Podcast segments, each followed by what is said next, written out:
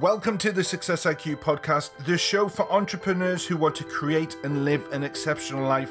I'm your host, Geoff Nicholson, and this is episode 14. Good morning, good afternoon, and good evening, wherever you are in the world. I hope you are truly having a fantastic week, and also I hope you've had a fantastic Christmas as well. So I love this time of year. There's, it's just a way to sort of it's quite a busy time of the year as well, even though it's sort of shops and places are shut down. It seems to be more hectic in the places that you need to go to. But whatever you are doing, I hope you are truly having a fantastic time. I hope you've had the opportunity to have massive celebration. I hope you've also had time to recover from those celebrations. Uh, I hope you have had some great time in just recharging, taking a, a little bit of time out for a little bit of self care as best you can during Christmas. But it's that it's a really important part of developing a success IQ. It's a really key part of creating the success that you really want out of life. And one of the ways I love to sort of chill out is one of the things we do, and we've done it for quite a few Christmases. My my wife and my two boys we literally choose a couple of days where we just sit down, we completely chill out, we do a mar- movie marathon. And what I love about it is it gives me an opportunity to get the whole family in one room for a longer period of time because we all have busy lives. You know, kids seem to have such a more hectic life of doing things and social life and, and all sorts of things. But it's it's that time where where I seem to sit down and I just beam both inside and outside where I've got you know my family around me. And last year I think we did the the Lord of the Rings and the Hobbit. As you can imagine, that was that was some serious movies. Um, I have to admit, if I'm being completely transparent, I have even done the Twilight marathon, um, which was not so memorable. If I'm if I'm honest, I think my wife loved it. I'm not quite sure if um, if my boys and myself enjoyed it as much, but you know that's just the way it goes. So, before we really get kicked into this episode, I just want to remind you that the whole idea of this episode with our guest today and the episode for next week is going to be about supporting you and assisting you into be more effective with planning and targeting. So this week we've got a great guest and about and we're going to really focus on the goals and the targets and also next week we're going to really focus about planning which is strategies that either I've used myself and found very useful, or that I work with my clients and they've found useful. Um, perhaps there'll be new ones that I've not yet tried, but things that I do know um, have helped people as well, because it's about sharing those sort of things as well with you. But let's get started in this week's episode. So I'm really, really honored to introduce you all to Dave Hyner. And in this episode, we're going to talk about why SMART goals don't work. Uh, but just to give you a little bit about Dave, Dave's an award winning international professional speaker who gives clients the confidence and skills to achieve massive goals. Dave went from being average at best age 30 to vowing to both live and leave a legacy that enabled and inspired others to be their best. David has interviewed hundreds of top achievers to establish that SMART goals do not work and that successful people tend to set huge goals. His renowned goal setting model, the massive goal principle, has empowered others to become sporting champions, best selling authors, business successes, and much more. Dave, it's really great to have you on the show, my friend. Wow, I want to meet this guy. well, I have to say, um, as a as a and no, your presentation when when I first met you at the PSA meeting up in up in Newcastle was possibly yep. one of the best presentations I have heard. So it's oh, it's it's you. absolutely brilliant to get you on the show. So oh, my privilege. Well, it's it's it's a true honor, sir, and it's I'm really looking forward to getting into this because when this airs, it's just going to be the beginning, or nearly the beginning of 2017. So even though I'm not necessarily someone who likes to set goals just at the last part of the year and the beginning part of the year, I think it's a probably a very poignant way to talk about stuff. Fantastic. So tell us a little bit about your journey that got you to to this point. What set you on that adventure of entrepreneurship and doing what you're doing? Thank you for asking, Geoff. It's it, well, it's an unusual one because many speakers set out to become a speaker. It's something they see that they want to do and go after it. Whereas I've become one. Uh, I I used to be a chef. I had um, a small catering and event business based in Birmingham in the West Midlands in England, and after 13 years, I realised that I wasn't really growing the business, and so I looked for somebody to blame and realised it was me. Uh, I was a control freak, a micromanager, and wouldn't delegate. So I, I decided to try and learn how I could become more successful as a person, as a businessman, everything, because I was average at best. And I was afraid of educating myself because of my experiences at school as a child. I, I was one of these kids who was too immature for school. School didn't get me, and I didn't get it. And and my clients, though, in my catering business were the who's who of the West Midlands. I had entrepreneurs, captains of industry, football managers, and I started to get to know them. And I used to ask them, Geoff, a bit like we're chatting now, come on, tell me, how is it you think and behave? What makes you so much more effective and successful than everyone else in your industry or field? What is it you do? How do you think? How do you behave? And Geoff, what they taught me it just blew my mind. It contradicted almost everything I'd ever been taught at school, college, on business management training courses. And the biggest thing we got from our research, my friend, was how they set goals because all of us are being taught to set goals, but in a very specific way. And I'm sure you and everyone listening to this has been on a course, read a book, heard a speaker, been to a seminar or an event where someone's stood up to talk about goals and they've said your goals must be realistic mm. and achievable. Yeah. Smart goals. Now, I used to set smart goals, and that was when I had an average at best life. Mm. Top achievers do not set smart goals. In fact, my friend, in, in 228 interviews to date, asking top achievers the specific question, How do you set goals? Have a guess, my friend, and many of them answered by saying, Oh, I set realistic and achievable goals? Yeah, I'm pretty sure it's a handful if best. Absolute zero. Yeah. Not one of them. And so they all set massive goals, huge goals, enormous goals, big, fat, hairy goals, dream, ambition. They, they used this language. And I thought, you know what? It's okay for them. They're top achievers. Of course, they can set big goals. But what about average people like myself? And then one of day, one day, one of them challenged me and said, "David, you should set a massive goal." And I went, "I can't." And he went, "No, do it." And so, for the first time in my life, at around about the age of 30, I set myself my first truly massive goal.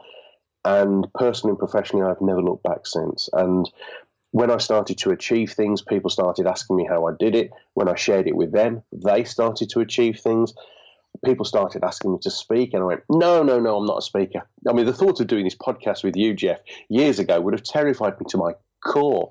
And now it's my privilege to speak to between 10 and 50,000 people a year all over the world. It's crazy.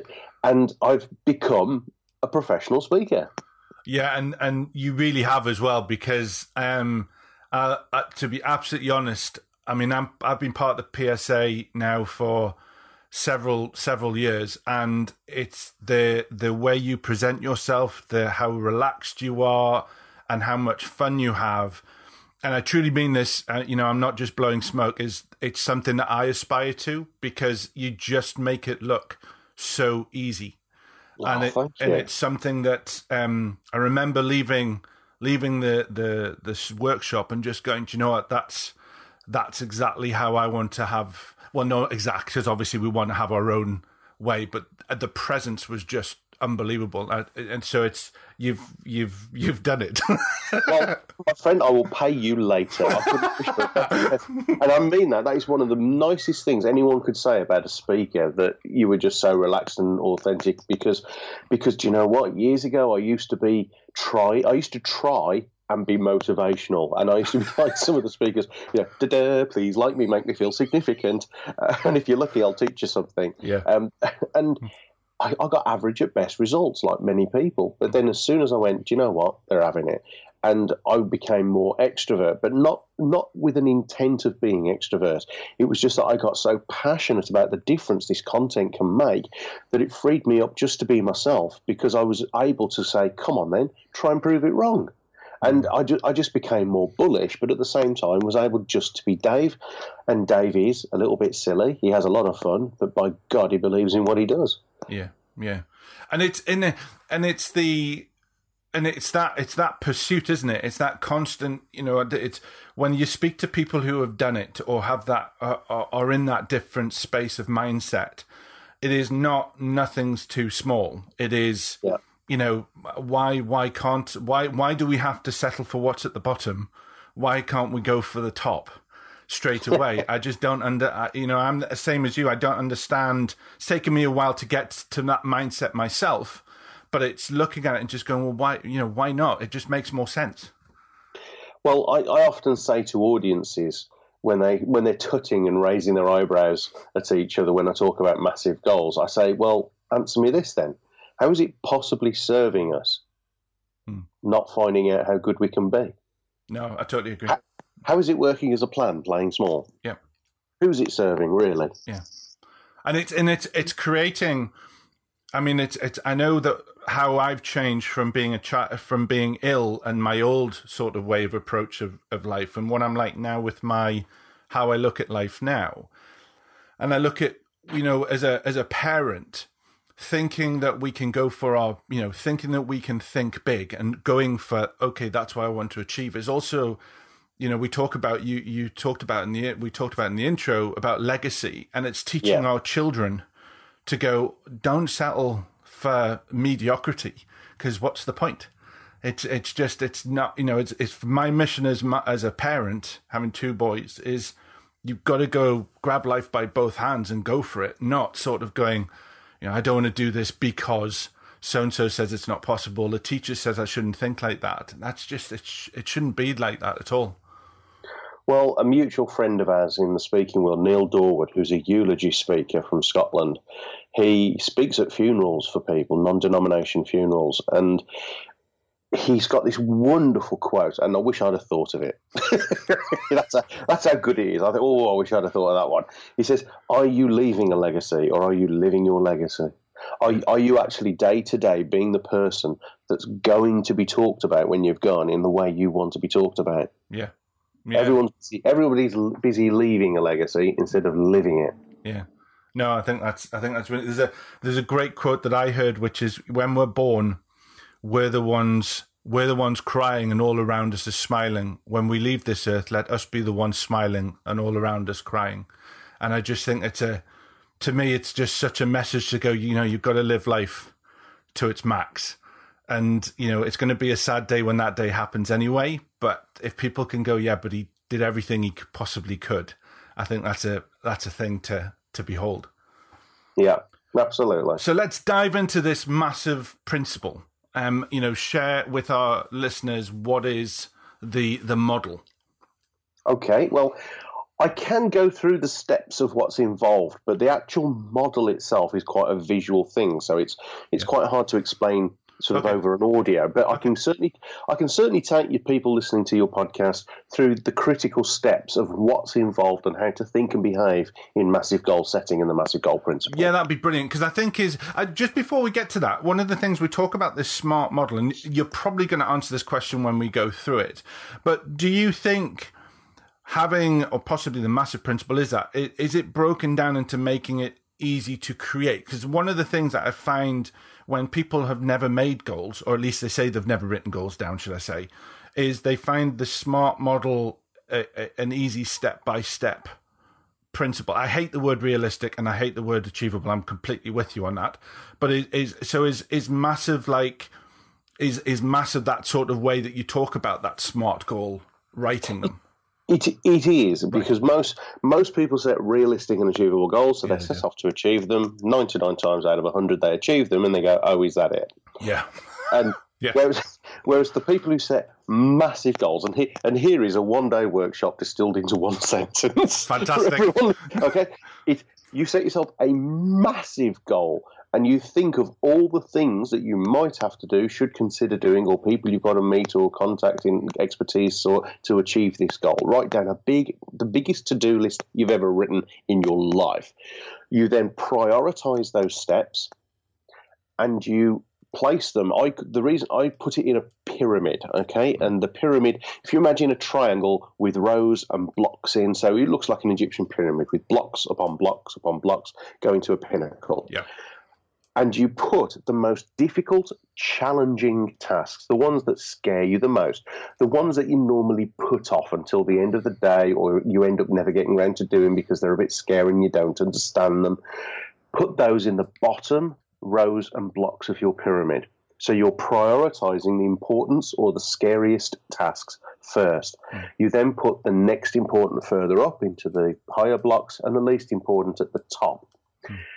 Then, and this is the critical bit, Geoff, most people, when they do a to do list, they'll look at the list and go, "Ooh, um, busy day. I'll get that one done because it's a quick win. I can get it done." So you go off, get it done, come back, cross it off, and then you feel good about yourself because we are that shallow. Then you look down the list, you go, "Oh, I can get that done. Quick win." You go off, get it done, come back, cross it off. We now elevate good to smug. We now feel smug. We then, if we're really pathetic like me, you then add something to the list you've already done just so that you can cross it off, so that you can stay smug. And then at the end of the day, when your time, energy, motivation, and resource is at its least, people are being called upon for meetings, you're you know, telephoning you and getting in your way, and you've got other things to do that have cropped up, you haven't got the motivation or the time or the energy or the resource to do the big things. And so we're scared of them and we don't do them. That's why most people do not achieve big goals. However, if you invert your to do list and put the scariest things in the foundation, lower blocks of your pyramid, and focus like a laser beam on the hardest things first, whilst your motivation, time, energy, and resource is at its greatest, then your goal can only ever get easier. Yeah. Yeah. And most people, if they are that motivated, will smash through the hard stuff. Yes, it may take time. Yes, it might be hard work. I'm not going to try and patronize or fool anyone, Geoff, into thinking that massive goals will be any easier than realistic goals. No, it'll still mean you having to graft. Mm. But if you break the back of it while your motivation and leverage and purpose is at its greatest, your goal can only ever get easier when everyone else's gets harder. Yeah, yeah, no, fantastic. And it's uh, is it Brian Tracy eat the eat the frog? I think it's Brian. You know, I, I, don't know. You must you must forgive me. A lot of people are very widely read, and to quote Ed Gibbs, I'm thinly read, um, and and that and that is because me being the arrogant little brummy that I am, I I I assume that my customers hire me for my research, and because I'm a bit of a magpie, and um, if, if, anyone doesn't know what I mean by that, it's mean right. Today I'm going to do this. Oh, shiny thing over there! Look at that.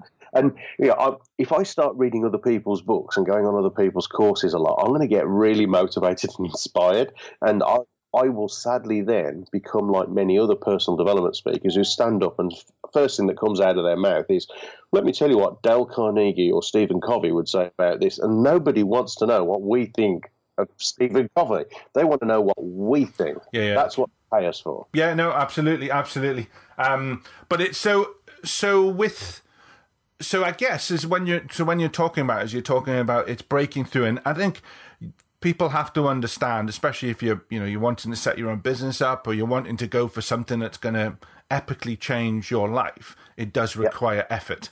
It's not. I think is I'm I'm went to America quite often a few years ago and spent a, a long time training with uh, Jack Canfield, who's part of the Secret, and. Hmm. Um, there was an awful lot of people you meet when you tell people that you've worked uh, or you've been mentored by them or whatever and they say, you know, well, I'm I'm I'm trying to manifest this stuff, and I go, well, how much work are you doing to manifest it? Because this, oh. you know, it's this there's this there's this hole in people's knowledge where they think, you know, if I sit down on a chair, and part of it is the film, I have to admit that the guy, I think there's a clip where he sits down, closes his eyes in an armchair, and the next thing you know, he's sitting in a Ferrari, and it's like, you know, um moving forward and creating success, happiness, life fulfillment, legacy, whatever it is, requires you to get off your ass and do some work. Yeah. And and it's and it's and you're gonna cock up. You're gonna make failures. I think um, I'm gonna do what you've just told me not to do, but it was a bit I liked. Darren Hardy talks about if you want to be successful, you fail fast and you fail big, because that's that's the best learning experience because you learn Absolutely. from your mistakes, and it's and it's those things that if you are if you are going to do something, cock up massive because then at least you'll be able to go, I've learned from that. And you have to be receptive to that learning experience as well, of course. And we very rarely die. Yeah, well, yeah, exactly. Yeah, and, yeah, yeah. Well, that's very and, true.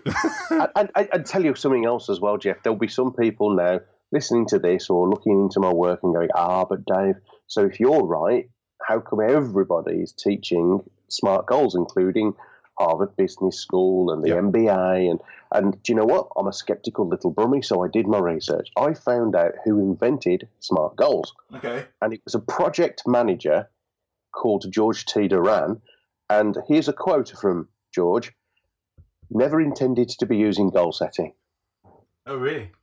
He was a project manager. It was designed for project management.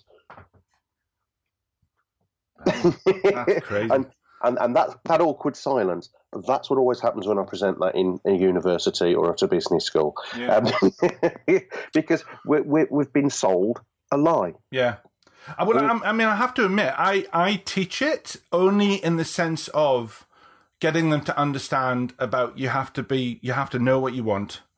You have to you have to put a time constraint on it because it helps you do it. I hate the word realistic because I know when I first started this journey people were saying, you know, when you start off, because I started off as a therapist and a, and a, and a, just a coach. Um, and it was, well, you can only charge this and you should only concentrate on being based in the Northeast. No. I was like, why is that? Why yeah. can't I, why can't I coach people in the States or why can't I coach people in Australia or why do I have to only run workshops in the Northeast? That's to me been too small. And I, and I can tell you why these people told you that. Yeah, Oh, absolutely. That's what they do. Absolutely. And it was it was all of a sudden is it was well, why are you? And all of a sudden, I think within about four weeks of opening my business, I was over in Norway doing workshops. And it As was, and it was yeah, and it, and it was like, well, how did you do that? And I went, well, I just I didn't want to settle for the the small stuff. If I'm going to do this, I want to be the best that I can be because that's to me is what it's all about. That's part of the adventure of life, not not going, oh well, you know, I'll only go for this job because I just don't. I don't see the point in that. And there is one critical thing that uh, I haven't mentioned yet that should be the foundation to every massive goal that most people haven't got a clue about. And, th- and they've heard the word, they think it's fluffy, woolly nonsense, and you know, especially me being a bloke from Birmingham, you know, I I'm not I'm not a fluffy woolly guy. I'm more slappy kicky, and and every single top achiever can answer this question in a heartbeat, which is why are you doing this? Yeah. And the why is different to the what. Yeah. The goal is a tangible, measured outcome. The why is a cause, it's a purpose, it's a reason to be getting out of four in the morning out of your bed, so motivated to take action if you want to write that book, start yeah. that business, make yeah. those calls, create the database, do the catch, get the coaching client in Norway. Yeah. Well, you know, you've you've got to have a reason why, so that when the bad times come, and you've you've very eloquently um, said that the knockbacks and the failures will come along the way, mm. then they will. Mm. When most of us then would give up, if you're purpose driven to achieve your goal, yeah, you will just go, really? Is that all you've got? Yeah, yeah. No, I totally agree. Totally agree. Well, thank you very much for for sharing that. That was that was brilliant. I've I've got tons of notes, so hopefully on the audio you can't hear me scribbling. Um, so what we're going to do now is we're going to go into a section where we I ask every guest a set of standardized questions just to really find out more about what they think about um, certain things and also what sometimes what makes them ticks and what they've learnt on the way. So the first question is how much time do you spend a month on self development? Now wow. I know you said you don't re- you don't really absorb other people, but I'm interested on this one even more now. well, okay. What I don't do is absorb myself in the world of personal development as I see it. So, mm. you know, I, I, I don't go on a lot of courses. I don't read a lot of. Popular psychology books. But what I will do is I will read a lot of um, technical data research papers. I will read books by doctors and professors on emotional intelligence and psychology, neurology, behavioral understanding, body language. Um, I absorb myself in what I call practical, hands on development. So at the moment I'm really honing my skills on understanding body language. Okay. But I'm not I'm not doing it by going on courses. I'm doing it by watching the thousands and thousands of people I stand in front of when I'm presenting and noticing how they're reacting and then asking them why did you react that way afterwards. Yeah, I, I have to admit that's that's a pastime I absolutely love doing. I love sitting in a a coffee shop or something and it, it gives me inspiration because I just sit there and watch them going by what they are doing, saying, or acting what's going on in their life at the minute or trying to work on that. Because when i first started training as a therapist i, I was i studied uh, hypnotherapy because i was interested in language structure. Yeah. And it was really interesting how you could say one thing and or, or or, or go down one route and you could see how people change. But if you were to change that word slightly or you change your body language all of a sudden they would do something else. So i'm I, yeah I, I love that. I think i think that's a great um it's the best way to learn as well because you're doing it from that experience of you in, interpreting what you think as well, aren't you? Exper- experiential learning for yeah. me is is the only way to learn. Now I yeah. appreciate different personalities um, behave and respond different ways, but yeah. there there are sadly mm. far too many highly skilled and talented academics who have actually done nothing at all with their lives. Yeah, no, and no. if they were to actually pl- apply their knowledge, they would be the highest achievers on the planet. Yeah, no, fantastic. Okay, number question two is what is your favorite book and why? oh, I've, oh, I'm sure I'm, I'm sure everybody says this to you, but can I be cheeky and have two because I can't decide? Yes, why not? It's my show. okay. the first one, the serious one, is called Man's Search for Meaning. Okay. And it's by Dr. Viktor Frankl. F A sorry, F R A N K L, Frankl. Okay. And, and he was a psychiatrist that was incarcerated in Auschwitz in the Second World War. Okay. And he he created uh, logotherapy and how he he was the first psychologist to truly understand how and why a human being either falls apart when things get bad or holds it together if they are purpose driven. If they have a big enough reason they are they will survive. Mm. And the book is a small book. It's mm. a thin book. It's at times quite harrowing to read, but the first half is the story, and then the second half is all the scientific background about his studies and what he observed and why people behaved the way they did. It is, for me, a life changing read. Oh, wow, brilliant. Okay, and the second? The second book, I asked the top achievers, is there a book that's had an effect on you the same way you've just asked me? Yeah. And I expected it to be either a business book, an autobiography, a biography, or, or even a, a, a, some kind of deep philosophical book or religious book. Mm. Actually, it was Rhinoceros Success by Scott Alexander. now, now, this book, and Scott, I know Scott, so forgive me, Scott, for saying this, but it's not exactly the best quality read in the world. Mm. It's a thin book, lots of pictures, large print. You know where I'm going yeah. with this. Um, it it could be better. It's it's rah rah psychology. Yeah, it's worst. And this book has changed thousands and thousands of lives. It's all about the attitude that you have. Scott unwittingly wrote a book that was so bad that it was amazingly brilliant. And yeah. top achievers love this book. They they adore it because it's all about them. It's about the three percent who choose to go rhino and charge at things rather than the ninety-seven percent who tend to moo about life. Yeah, no, brilliant. I think sometimes they're the surprise books. I think there's a there's a one called "Who Moved My Cheese." Oh, um, oh yeah, yeah, yeah. You look at that book and it's sold well over a billion copies, and you think. Uh, when I'm writing my book, I'm trying to write this, you know, epic thing, and it's like, how did this guy get this this book to do so well? When you when you look at what it's written, the words are like some like uh, remember the Peter and Jane Ladybird books. The words yes. are like written like that. It's, it's unbelievable. Um, okay, so what is your favorite app? If it's Evernote, choose something else. Because that seems to be the most popular one. okay. Um, I'm not a technical person, so Okay. I, I don't know if it's an app or a software. But Okay. actually, I'm I'm in love with iMovie and GarageBand on a Mac Brilliant. Yeah. Uh, because I just love playing around with editing video and audio. Brilliant. Excellent. Okay.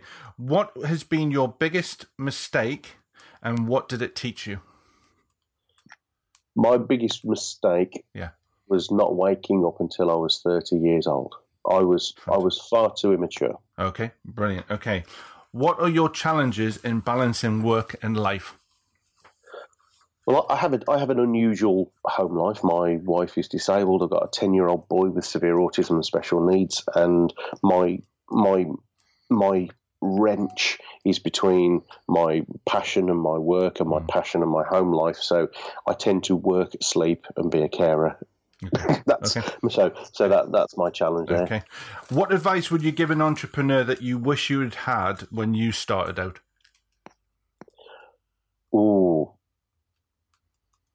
Sell first, do all the fluffy stuff later. Yeah. Every, when people are starting out, they're told you've got to have the website, the video, the book, the show reel, the business card, Yeah. the stationery, the logo, the branding, blah, blah, blah, and all the fluffy stuff. Get a customer. Yeah. It is the customers that will pay the bills. Start a database and get a customer. Make sales. Brilliant. Excellent. Okay, so the final question is the life lesson question. If you pick a number between 1 and 50, Ooh, okay. Uh, let's go for 34, just for a giggle. ah, 34 is perfectionism. So basically, it was a, a lesson that I learned that probably kind of like what you've just talked about in that advice is, is waiting till something's done right.